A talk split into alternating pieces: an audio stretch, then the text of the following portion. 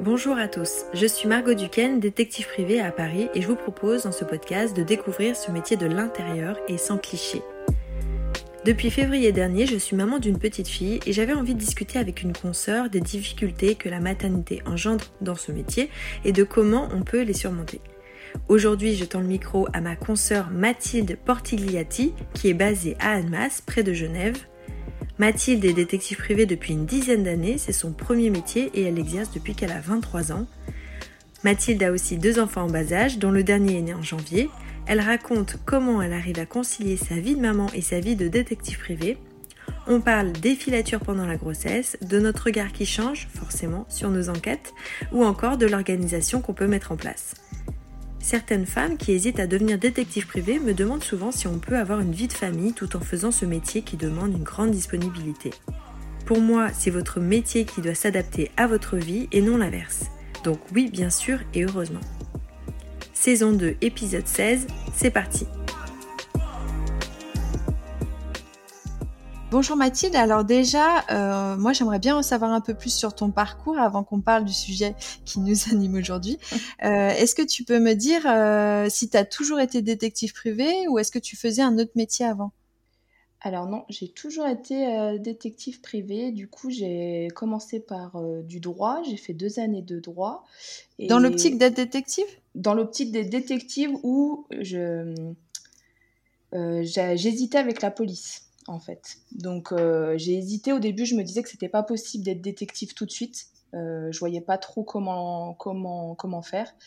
Et du coup, j'ai rencontré un détective dans la ville à côté de chez moi qui m'a un peu aiguillé et qui m'a un peu aidé à rentrer ben, à l'université d'Assas et de, et de pouvoir tout de suite démarrer en tant que détective en étant très jeune. Parce que du coup, j'avais 21 euh, ans quand je suis rentrée en formation.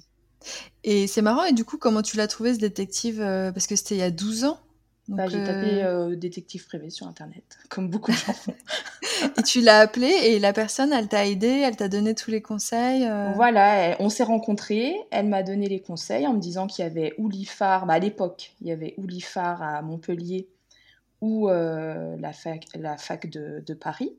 Et du coup, ben l'IFAR, euh, je ne sais plus pourquoi j'ai pas postulé parce que je pense que c'était déjà passé les inscriptions et j'étais encore dans les temps pour euh, la fac de, Paris. Du coup, je me suis inscrite à Paris.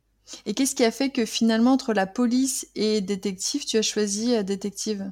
Bah, mon envie première c'était détective depuis toujours, on va dire, depuis que je suis gamine. Mais dans ma tête, je me disais, c'est pas possible, vu mon jeune âge, d'être tout de suite détective. Donc je m'étais dit, ce qui se rapproche, c'est la police. C'est un peu un raccourci, on va dire. Donc ça aurait été par dépit, quoi. Oui, voilà, c'était pas vraiment ça que je voulais faire.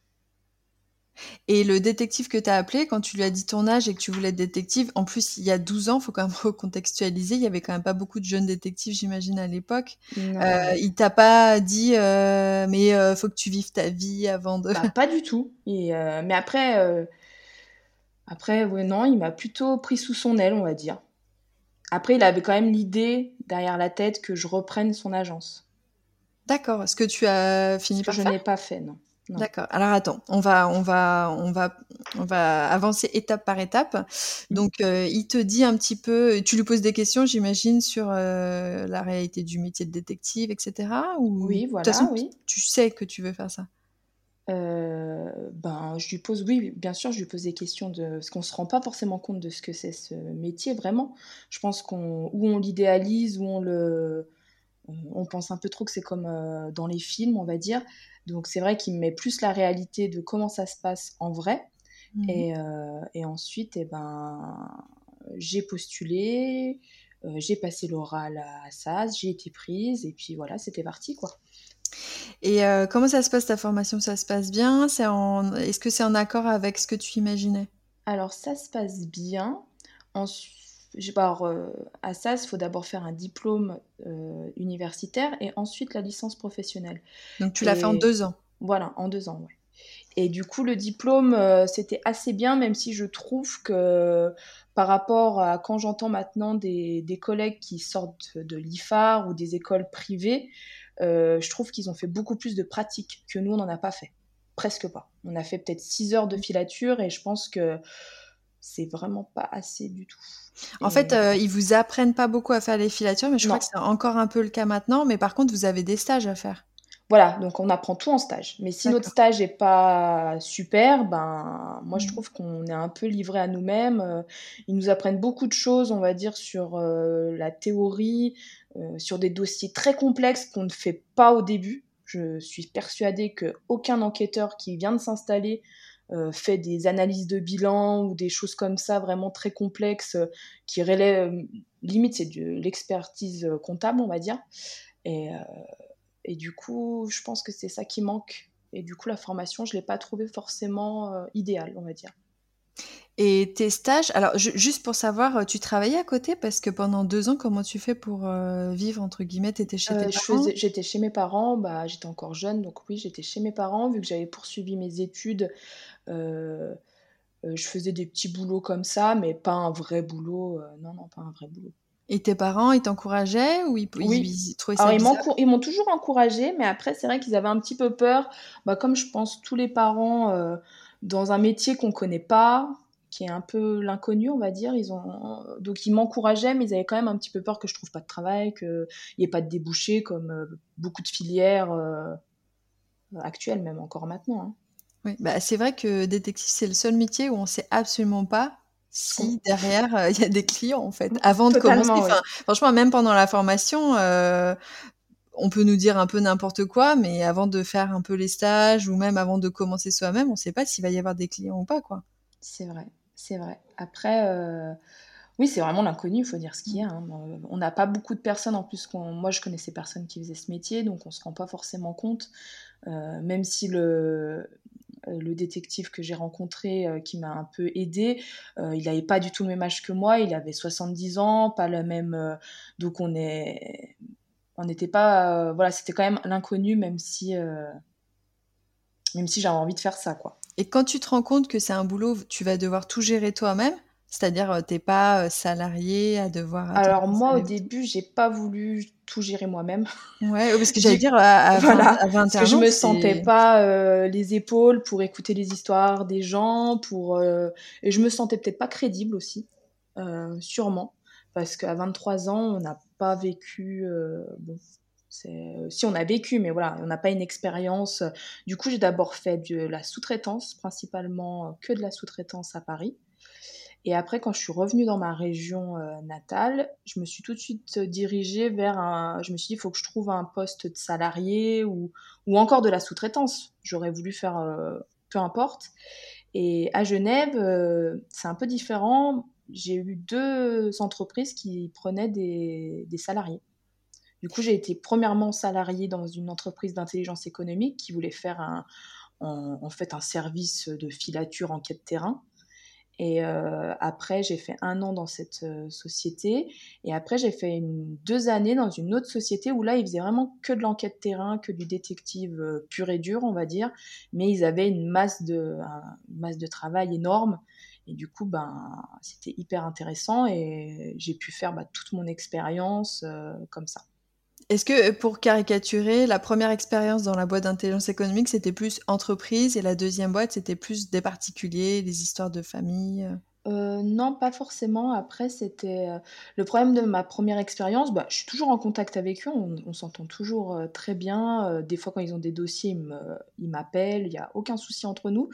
Mais c'est qu'ils n'avaient pas assez de travail vraiment pour, pour mon domaine, on va dire il faisait beaucoup d'intelligence économique, tout ce qui est euh, euh, analyste, tout ça.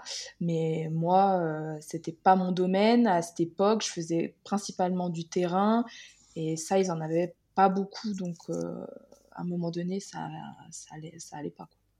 Et le fait que tu travailles pour une entreprise suisse avec un diplôme français, ça marchait quand Alors, à Genève, alors en France, nous, c'est très bien encadré, on a un diplôme, on est... à Genève, c'est pas comme ça.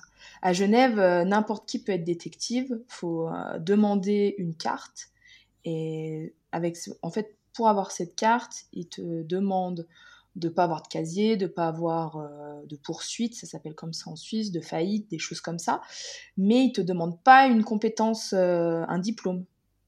D'accord, comme en France avant. Voilà, comme en France avant, voilà, totalement. Et du coup, bah, moi, ils m'ont demandé cette carte quand j'ai été salariée. Du coup, j'avais cette carte euh, en plus de mon diplôme français. Et ce qui est intéressant pour eux, c'est que nous, il y a beaucoup de choses qui se font sur les deux, euh, vu qu'on est à côté de la frontière, qui se font sur les deux, les deux côtés. Donc, en fait, je, suis légale en France parce que j'ai mon, j'ai mon autorisation CNAP, tout ce, tout ce qu'il faut. Et en même temps, j'avais la carte euh, à Genève. D'accord. Même si on n'est pas euh, suisse, on peut avoir la carte. Euh, Parce que je travaillais dans une société euh, suisse. Parce que, que si aujourd'hui un détective français demande à travailler en Suisse, c'est possible? Est-ce que tu sais bah, Moi, j'ai essayé, j'aimerais bien avoir la... les deux casquettes, mais je me suis renseignée il n'y a pas longtemps. Ils demandent un papier. En fait, il faut être résident, avoir une adresse à, Genève. Et moi, j'ai n'ai mmh. pas d'adresse à Genève, donc ah oui, mais c'est peut-être pour éviter, euh, parce que ce qu'ils aiment pas en Suisse, hein, clairement, c'est euh, les gens qui travaillent en Suisse, qui ont un salaire suisse et puis qui sont un, qui ont, qui, habitent de l'autre côté de la frontière. Oui, oui, Ils, essayent, de, les virer. Alors c'est pour ça, d'ailleurs, les loyers juste à la frontière suisse, mais côté France, sont exorbitants. Mmh. Oui, oui, bah totalement. Et puis, euh, bon après, ils ont raison, mais je pense que bon, on va pas parler de ça, mais je pense qu'ils vivraient pas sans frontalier. Genève ne tourne pas si les Français sont mmh. plus là. Donc toi, aujourd'hui, donc euh, après ces deux expériences de salariat, tu t'es dit bon bah maintenant j'ai un peu plus d'expérience, je me sens plus de lancer ma propre structure. Qu'est-ce qui s'est passé? Voilà. Alors en fait, euh, étant, bah, je sais pas si toi tu as déjà été salarié, mais euh, c'est un métier en étant salarié faut donner corps et âme, faut être toujours disponible, 24 euh, heures sur 24, on n'a pas trop le droit de dire notre mot, même si on n'a pas... Et c'est vrai que c'est compliqué d'être salarié dans ce métier, on fait beaucoup d'heures pour pas forcément être, euh, on va dire, très bien payé. Et... Ce qui est un peu le désavantage, euh, parce qu'en fait l'avantage d'être détective, c'est qu'on peut bien gagner sa vie sans faire énormément d'heures. Voilà, on quand on, est, est salarié, voilà quand on est salarié, on a tous les désavantages du métier et on n'a pas les avantages. Donc. Euh. Bah, ce qu'on a comme avantage, c'est qu'à la fin du mois, on sait qu'on va toucher tant. Mm. Voilà. Comme euh, tous les métiers de salarié, euh, on a nos vacances, on est payé toujours la même chose. c'est sûr que c'est intéressant. Et après, bah, j'avais pas forcément une bonne entente avec mon dernier, la dernière personne avec qui je travaillais. De toute façon, son entreprise n'existe plus. Donc. Après, l'avantage, c'est que ça te fait une expérience de malade et que tu as ah fait voilà, tous, les, tous les, types de dossiers et que après tu as plus justement de confiance en toi pour ouvrir ta propre agence. Totalement. Donc après, bah, comme j'étais euh, salariée, du coup, j'ai bah, été au chômage et je me suis dit, bah, c'est le moment. C'est euh, comme beaucoup de gens, euh, je me suis dit, ça va être peut-être le seul moment où j'aurai le droit au chômage parce qu'après, je vais être à mon compte. Et je me suis dit, il faut en profiter, il faut te lancer. Et euh, si ça marche, tant mieux. Si ça marche pas, bah, au moins, euh, tous les mois, j'avais quand même mon chômage qui tombait, et comme beaucoup de gens le font, même dans d'autres domaines. Hein. Et du coup, tu restes euh, généraliste ou tu te spécialises à ce moment-là? Non, je reste généraliste. Je prends tous les dossiers qui me semblent opportuns.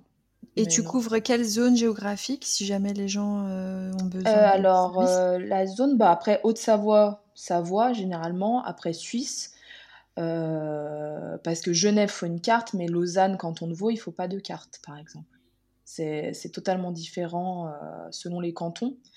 Et euh, après, dans toute la France, mais la plupart du temps, les, les clients n'ont pas forcément le budget de nous envoyer à l'autre bout de, de, la France. Donc c'est vrai que je fais plus appel à un autre confrère de la région, on va dire. D'accord.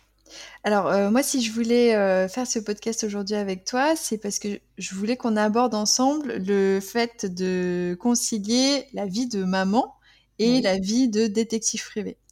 Euh, donc, j'ai découvert il n'y a pas longtemps que tu étais maman et en plus que tu étais maman récemment de ton deuxième enfant. Voilà, c'est ça. Donc, euh, on va reprendre depuis le début déjà. Donc, euh, au bout de combien d'années euh, de détective privé tu es tombée enceinte et comment tu as reçu cette nouvelle? Est-ce que tu te rappelles du jour où tu as découvert que tu étais enceinte? Alors, ah, déjà, la première question, il faut que je me souvienne en 2019, du coup 2011, ça faisait 8 ans. Ouais, 8 ans.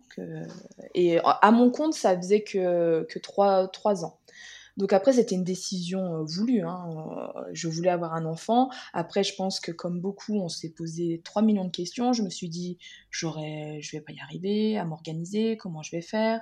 Euh, je sais jamais à l'avance euh, le travail que je vais avoir. Les missions tombent un peu du jour au lendemain des fois. pour prévoir, c'est un peu compliqué. Je me suis mis mille questions dans la tête et je me suis dit, de toute façon, ça sera jamais le bon moment. Faut se le dire, comme beaucoup de gens on fera avec quand, euh, bah, quand elle sera là ou quand il sera là. Bon, là, ça s'est avéré que c'était une fille, donc quand elle sera là, on, arrivera à se débrouiller et, voilà, on se lance. Donc, tu as, ouais, as, vu tous les problèmes et tu as décidé d'y aller quand même, quoi. C'est un peu ça. C'est de toute façon, il n'y avait pas de. Enfin, voilà, t'allais pas. Il n'y a jamais de bon moment, quoi. Puis tu n'allais pas avoir un CDI bientôt non plus. Euh, ah non, ma, vie n'allait pas changer. Euh, j'avais pas forcément envie de changer de vie. Et comme tu le disais tout à l'heure, je pense que c'est un métier qui permet de passer beaucoup de temps avec ses enfants parce qu'au final, je gagne ma vie en travaillant pas forcément euh, du lundi au vendredi. Et ce qui est très intéressant parce que ben, moi, j'avais envie de passer du temps avec, euh, avec mes enfants et de les élever et, pas forcément qu'ils soient gardés H24 euh, à la crèche ou autre. Donc, mais ça, tu... enfin, pardon, mais tu t'es dit ça euh, une fois qu'ils étaient nés ou tu t'es dit ça dès le début? Parce que ça peut changer au cours de route. On peut se dire au début, non, mais je vais continuer à travailler euh, comme avant. Ah non, je me suis dit en fait, dès début, parce que j'ai dès le début, on s'était dit, je la ferai bah, du coup, je la fais garder deux jours par semaine. Je me suis dit, je la fais garder deux jours par semaine. Après, si j'ai besoin de plus, ben, j'ai mes parents à côté, j'ai à côté, pas très loin, on va dire. Et euh, mon, mon, conjoint, il peut changer un peu ses horaires, entre guillemets. Il a un jour dans la semaine. Donc, on arrive toujours un peu à s'arranger. Après, je dis pas que c'est facile. C'est sûr que c'était beaucoup plus facile avant. Mais euh, il y a toujours une solution, on va dire. Et comment on fait quand on travaille que deux jours par semaine? C'est des jours euh, qui sont toujours les mêmes, j'imagine? C'est genre euh, le Voilà, c'est toujours les mêmes. Alors après, c'est où ça tombe bien et alléluia, on va dire. Autrement, ben des fois, ça va être le soir. Donc, bah, le soir, mon conjoint est là, donc il peut s'occuper euh, de la petite. on arrive toujours un peu à, à, switcher ou très tôt le matin. Du coup, il finit un peu plus, il commence un peu plus tard et voilà. Le week-end aussi, parce qu'on travaille beaucoup les week-ends. Oui, le week-end aussi. Oui, c'est vrai. Alors le week-end, c'est un peu plus facile de trouver du monde euh, pour garder un. pour, euh, pour euh, trouver quelqu'un pour garder, mais après, de toute façon, c'est une. je pense c'est une équipe. Si on n'a pas quelqu'un avec un métier comme le nôtre, si on n'a pas quelqu'un à côté pour être soutenu ou. ou... c'est pas possible, je pense. C'est très compliqué en tout cas. Parce que ton compagnon, il n'a pas un CDI, euh, il n'est pas. Euh si, si, lui, il a un CDI, il a des horaires euh, normaux, on va dire. Il travaille ou la journée, ou le matin, ou, ou le matin, voilà, c'est un des deux. Et du coup, ben, c'est vrai qu'il peut switcher ses horaires avec ses autres collègues si c'est possible. Et du coup, comme des fois il a des jours dans la semaine, il peut le choisir si j'ai besoin d'un jour précis de surveillance. Donc euh, voilà, ou autrement, bah, après tout simplement, je refuse. Hein. Si je suis pas disponible, mmh. tant pis. Hein. Et les appels, par exemple, que tu as de ta clientèle, euh, par contre, c'est tout le temps, tu les prends tout le temps ou tu es tout le temps disponible? je, prends principalement quand je suis toute seule, parce qu'autrement, je trouve que c'est pas très professionnel d'entendre un enfant à côté. Ou... Donc c'est euh, souvent pendant la sieste, presque tout le temps, que je rappelle pendant les siestes ou je rappelle le soir quand euh, ben, mon conjoint est là, qui peut s'occuper de la petite ou inversement. Et, euh, et du coup, euh, ouais, principalement, c'est comme ça. Après, c'est vrai que quand je suis avec eux, non, j'appelle pas parce que je trouve, je sais jamais s'ils vont se mettre à pleurer. C'est des enfants, hein, donc, donc voilà, on peut pas décider. jamais tu le dis à tes clients? Parce qu'on fait, quand même, on fait quand même un métier où, ben, enfin, je veux dire, on rentre tellement dans l'intimité des gens, les gens nous racontent tellement leurs choses mmh. intimes que bon, bah leur expliquer que là, moi par exemple, là actuellement, j'ai des fois j'ai des clients au téléphone. Bon bah j'ai mon bébé dans les bras qui a deux mois. Euh, je le dis quand même parce que je préviens les gens et puis bah, enfin les gens euh, en général sont des parents aussi. Oui. Et souvent euh, ils comprennent euh, voilà. Alors peut-être que c'est pas professionnel, je sais pas, mais euh, ah non, pour l'instant, pour l'instant, il n'y a pas le choix, quoi. Oui, oui, bah après des fois on n'a pas le choix. Après moi, ça m'arrive euh, avec des clients que que j'en parle, mais c'est des clients avec qui je voilà j'ai un peu plus tissé des liens, on va dire. Mais principalement, non, j'en parle pas. Après, c'est chacun. Euh, je parle pas trop de ma vie privée entre guillemets, mais ça m'arrive. Si on me pose la question, je le dis. Hein, y a, euh, je ne cache pas mes enfants. Mais euh, mais c'est vrai que si c'est un client vraiment qu'on a commencé déjà à, travailler ensemble, bien sûr que je répondrai, euh, même s'il y a mes enfants, mais je veux dire, c'est plus des nouveaux clients, entre guillemets. Oui, oui, c'est clair, on peut pas, on peut pas faire un rendez-vous. En plus, bon, les gens, quand même, le temps que les langues se délient, qu'ils aient confiance, etc., s'ils sentent qu'on n'est pas à 100% à les écouter, euh, bah, ils apprécient pas, ce qui est normal. Hein. C'est comme, euh, je sais pas, imaginons on va voir un docteur et puis le docteur il nous écoute à moitié, ou on va voir un professionnel et puis il fait autre chose en attendant. Oui, voilà, totalement. On est moins crédible. On a, en tout cas, moi j'ai cette impression. Après, ça m'est déjà arrivé d'aller à un rendez-vous client avec mon bébé, hein, parce que je lui ai dit que s'il voulait vraiment qu'on se voie euh, ce jour-là à telle heure, bah, j'avais pas le choix, j'avais euh, j'avais ma fille et il fallait que je vienne euh, avec. Et voilà, c'est passé. Hein.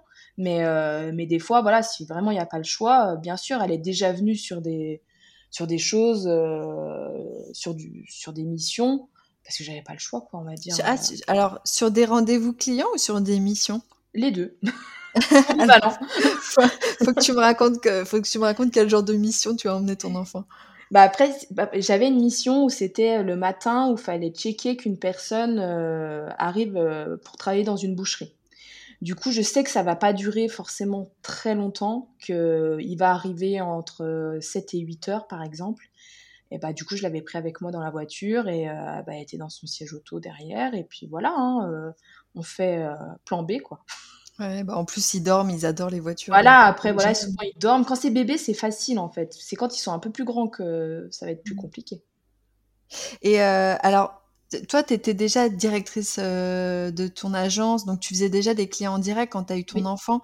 Euh, moi, c'est vrai que je, bossais beaucoup en sous-traitance quand je suis tombée enceinte. Et du coup, j'ai eu euh, cette réflexion de me dire qu'est-ce que les gens vont penser si je leur dis que je suis enceinte. Du coup, j'ai un peu reculé le moment de leur dire en me disant mais si je dis que je suis enceinte, on va plus me donner de boulot. Ce qui est complètement bête quand j'y pense maintenant. Mais en fait, j'avais peur qu'on me materne trop du fait non, mais totalement. Après, moi, j'aurais euh, peut-être eu cette réaction aussi parce qu'on a tout le temps l'impression que, surtout dans ce métier qui est plus masculin, on va dire, même s'il y a de plus en plus de femmes. Hein, euh, je vois à Genève, moi, je travaillais avec une, euh, une collègue féminine, mais c'est vrai qu'on a plus l'impression de qu'on va entre guillemets plus être crédible ou alors moi, c'était pas ça que je me disais. Je me disais, ils vont vouloir euh, me protéger, euh, ah être gentils, et du coup, ils vont dire, bah non, mais elle est enceinte. Comme si un peu j'étais affaiblie et que euh, je pourrais pas faire de l'endurance parce que si c'est une, des fois c'est 12 heures, des fois c'est debout. Enfin, surtout à Paris, c'est beaucoup debout, dehors,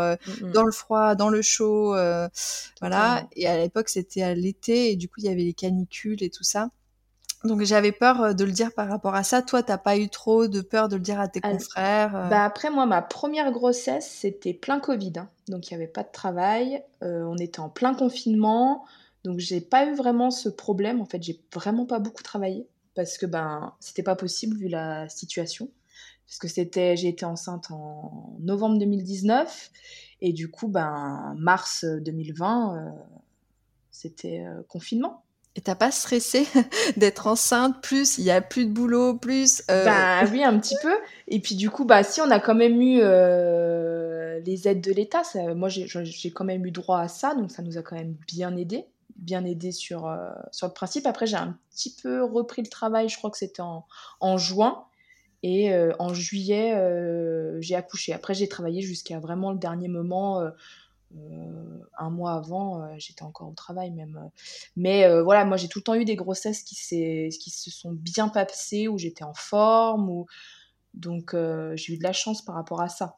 Est-ce que tu as fait... Pardon. Oui, non, vas-y. Non, non, dis-moi dis ce que tu voulais dire.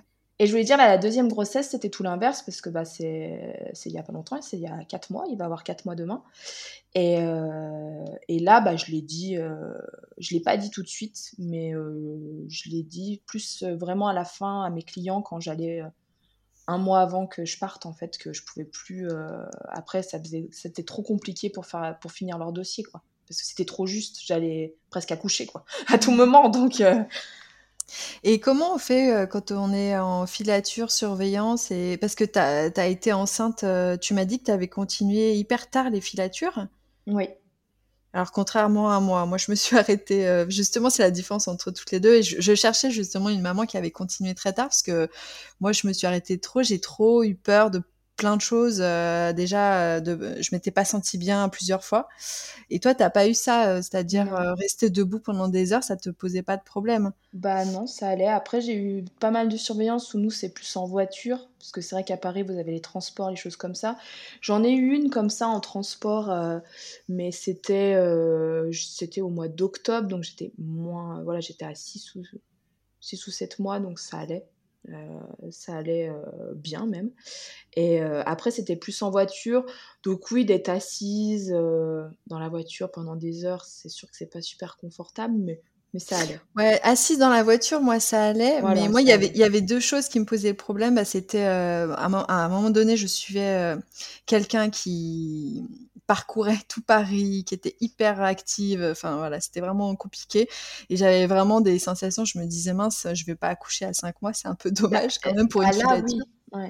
Moi, j'ai pas eu ce cas-là. J'ai pas eu des gens hyper actifs où fallait que je cours partout, donc. Euh, et deuxièmement, euh, petit détail, euh, mais qui n'en est pas un quand on est enceinte, euh, les pauses pipi, quoi, qui sont quand même un peu plus fréquentes. Oui, c'est vrai, Moi, c'était un peu, c'était un peu, ça, ça, a commencé à devenir un peu obsessionnel parce que je me disais, mais comment je vais faire Alors après, non, ça, ça allait encore. Après, moi, maintenant, ça me Nous, on est plus campagne, donc euh, voilà. Maintenant, j'arrive mieux à faire, euh, on va dire, dans les bois ou des choses comme ça. J'arrivais à, m'en sortir et je me retiens beaucoup. Et euh, ça, depuis toujours, même encore maintenant, j'arrive à me retenir hyper longtemps. Et heureusement, même enceinte. Ouais, même enceinte, j'arrivais à me retenir. D'accord.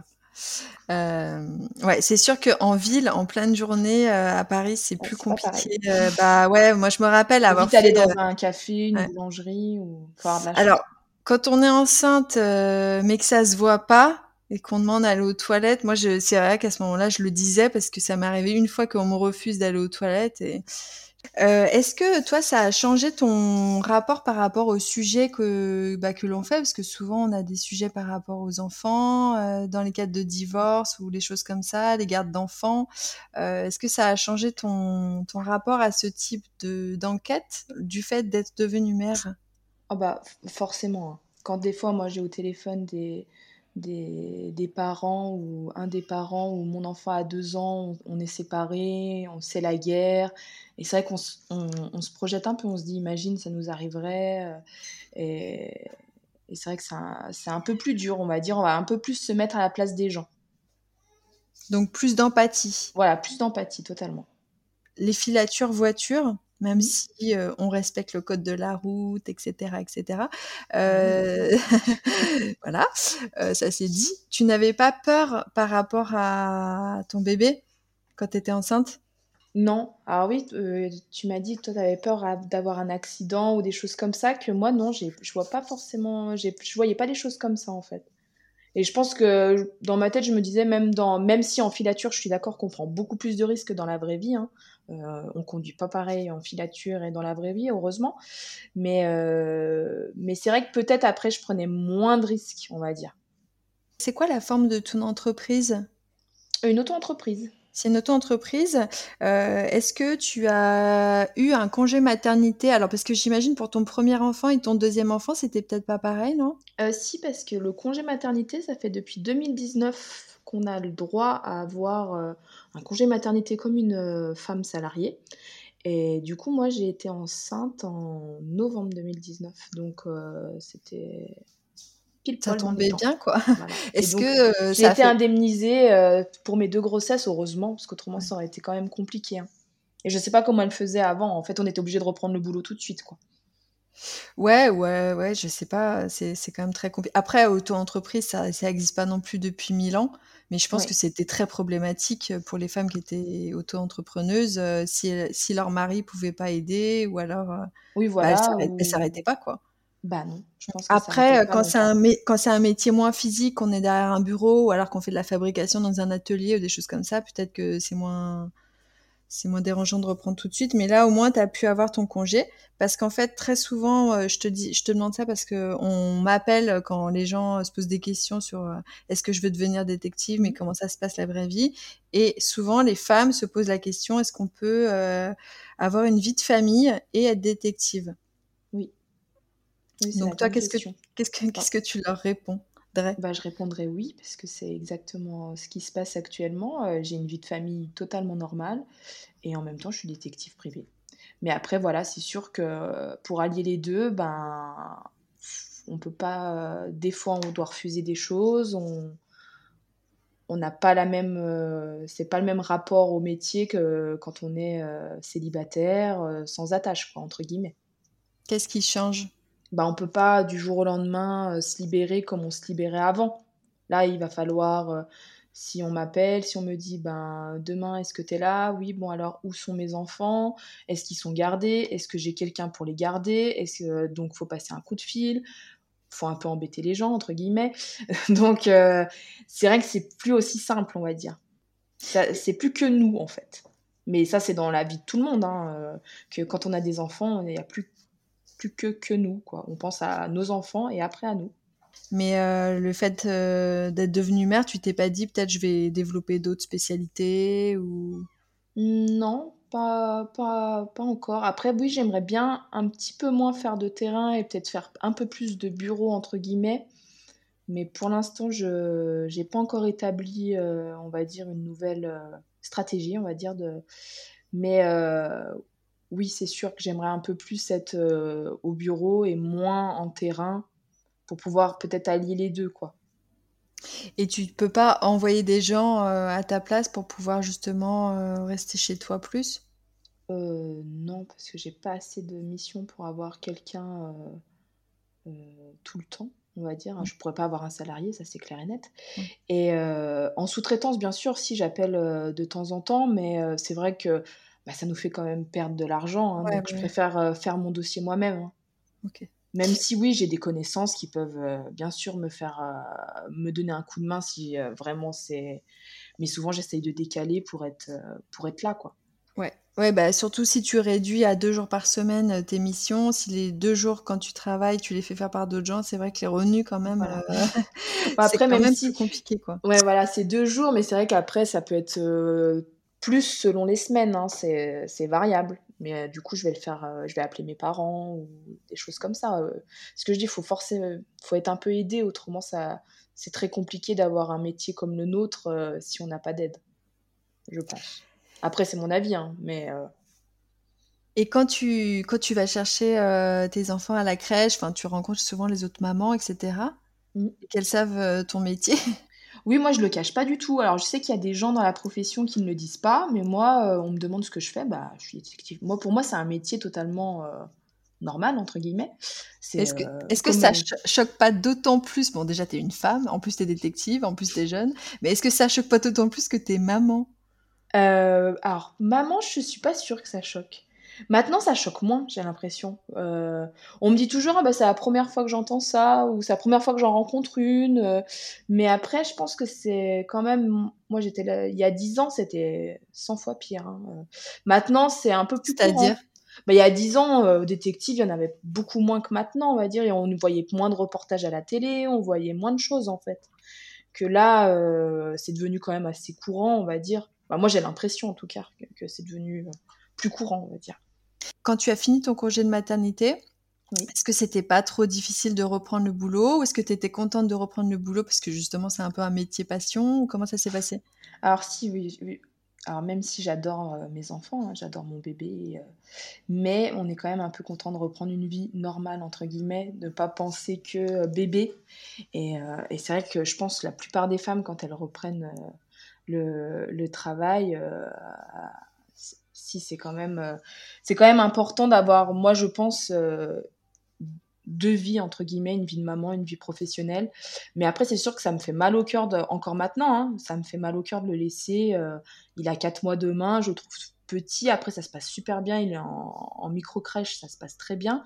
Mais c'est vrai que ça me fait quand même un peu mal au cœur de le laisser parce qu'il est petit mais après, on n'a pas trop le choix. Quoi. Bah, imagine, euh, imagine, moi, je, je, pense à ces mamans qui les laissent du lundi au vendredi. Voilà, c'est ce que je me dis toujours. Et qui ont, en plus, attends, et qui reprennent un boulot qu'elles aiment pas. Euh, moi, vraiment, je, je, pense vraiment. Enfin, moi, je suis à la fin, c'est la, c'est la dernière semaine de mon congé maternité là. Donc, euh, je me dis, mais je suis tellement heureuse d'avoir euh, fait cette reconversion et d'avoir fait un métier qui me plaît, de parce que c'est tellement difficile de laisser son enfant à quelqu'un juste après, enfin, mm. laisser son enfant soit à la crèche, soit à quelqu'un, etc. Et si en plus de ça, t'aimes pas ton métier.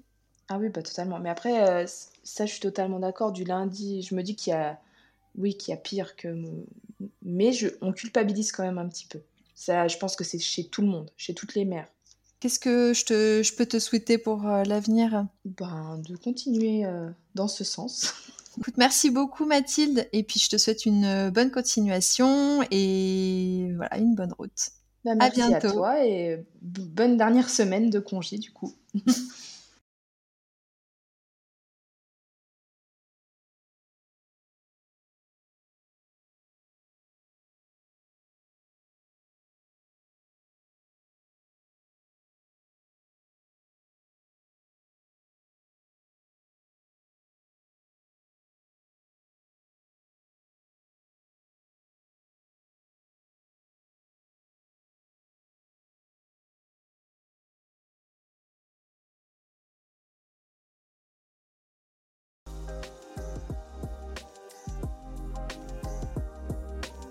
Un grand merci à Mathilde pour sa disponibilité et surtout d'avoir accepté de parler un peu de sa vie privée, ce qu'elle fait rarement.